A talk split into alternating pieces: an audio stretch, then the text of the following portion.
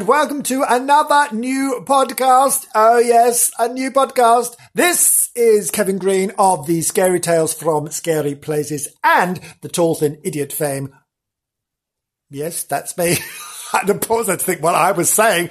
And this new podcast is called Dear Percival. Now it's very, very special, this podcast. Oh, indeed it is. Because it is, it is a celebration. It is an homage to the brilliant author, Mr. DJ Swales, who I might add has given me permission to do this. So before anyone starts throwing ideas of being sued around, wait till I get some money first, then sue me. no point doing it now. Nothing to give you.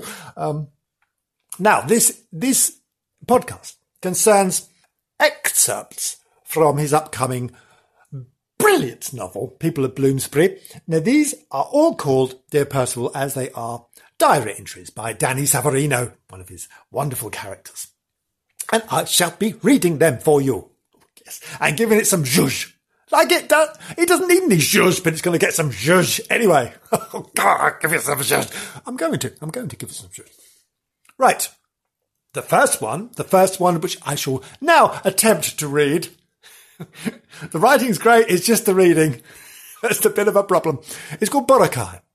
Right, are you ready at the back? Yes? Stop wriggling. We're ready. It's called Dear Percival. I slept a total of six hours last night. I got up to pee twice. The bald lady opposite, with the two poodles, was up all hours again. She had her windows open and was playing Edith Piaf. She's so nosy. I watched her for about 90 minutes and twice caught her spying across the street from the side of her curtains. She didn't see me as I had the lights off. Sometimes I do wish I looked out onto the other side of Richmond Gardens, with a lovely view of those yellow trees. I've ramped up my raw fruit and vegetable intake. Today, I had three apples, mm-hmm, two oranges, mm-hmm, five sticks of celery, unwashed, but should be okay as I got them from Waitrose, one panay of strawberries, five Cape gooseberries, almost choked on the first one as you have to remove the shell, and three packets of Fruit Pastilles made with real fruit juice. I would have had a banana too, but it was far too bruised after I threw it against the wall on the spur of the moment, having read that blackened ones contain far more nutritious and complex enzymes. Something to do with a banana's defense mechanism. Next time, I'll just drop it gently to the floor. It's Guy Fawkes night tonight, and I really miss my parents. They loved fireworks. The skies are exploding over London. I was going to head over to the celebrations on Blackheath, but I couldn't get the thought of all those plague pits. They're out of my mind. They freak me out. Thousands of Black Death victims are buried under that innocent looking grass. Birds avoid flying over the heath, from the crows, of course.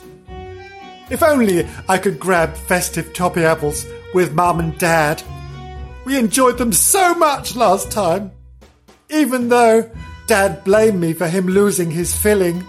Mum did the same when she swallowed her new veneer. She managed to get it back, but it took some faith and patience. I wish I could whirl around a big bonfire tonight like that time Mum and Dad begged me not to, but I just danced faster and faster. Mum cried, looking horrified, as I begged the flame to burn the effigy of Guy Fawkes. Dad told me they were tears of joy when I slowed down to question him, even though we're Catholic and I should have supported Guy. My cheeks were so blistered the next day we had to go to hospital, where Dad also booked me an appointment with a top psychiatrist. Speaking of fire, I'm still awaiting news from the Philippines. Police on the Paradise Island of Boracay said they are investigating the beach pictures I came across when Sexy Sharon's travel blog unexpectedly popped up on my screen. I've scrutinized Sexy Sharon's blog so many times now, mm, especially the picture of the Tahitian style fire dancers, partly obscured on the beach by Sexy Sharon's red hair, pina colada, and stretched bikini. Mum and Dad didn't know how to do Tahitian fire dancing before, but if it was them, which I hope it is, they are really good now. At first in the video, they looked a little ungainly next to all the young kids, but they twirled the burning ropes like the rent was due, lasting longer than anyone, even after being begged to stop dancing several times. Mum seemed to be in some sort of hallucinatory state, whooping and shrieking like a lonely albatross. They've clearly been far too long at sea. They looked absolutely fried by the sun. Someone in Boracay reported that they were staying in some beach shacks owned by the elders of the Ati tribe, the island's indigenous people. The same person has clamped up now, refusing to speak to the police. Please, please, Percival, let it be them. I declare this diary entry to be fair and true to the best of my knowledge. Signed, Danny Savarino. P.S. After I wrote this, I went to Blackheath for bonfire night after all, then spent the rest of my night in bed watching Tahitian fire dancing videos. They are so addictive! Thank you. That was the first installment of the Dear Percival letters that I should be reading from the people of Bloomsbury by brilliant, brilliant author DJ Swales. If I said that enough, he won't see me. Brilliant author DJ Swales.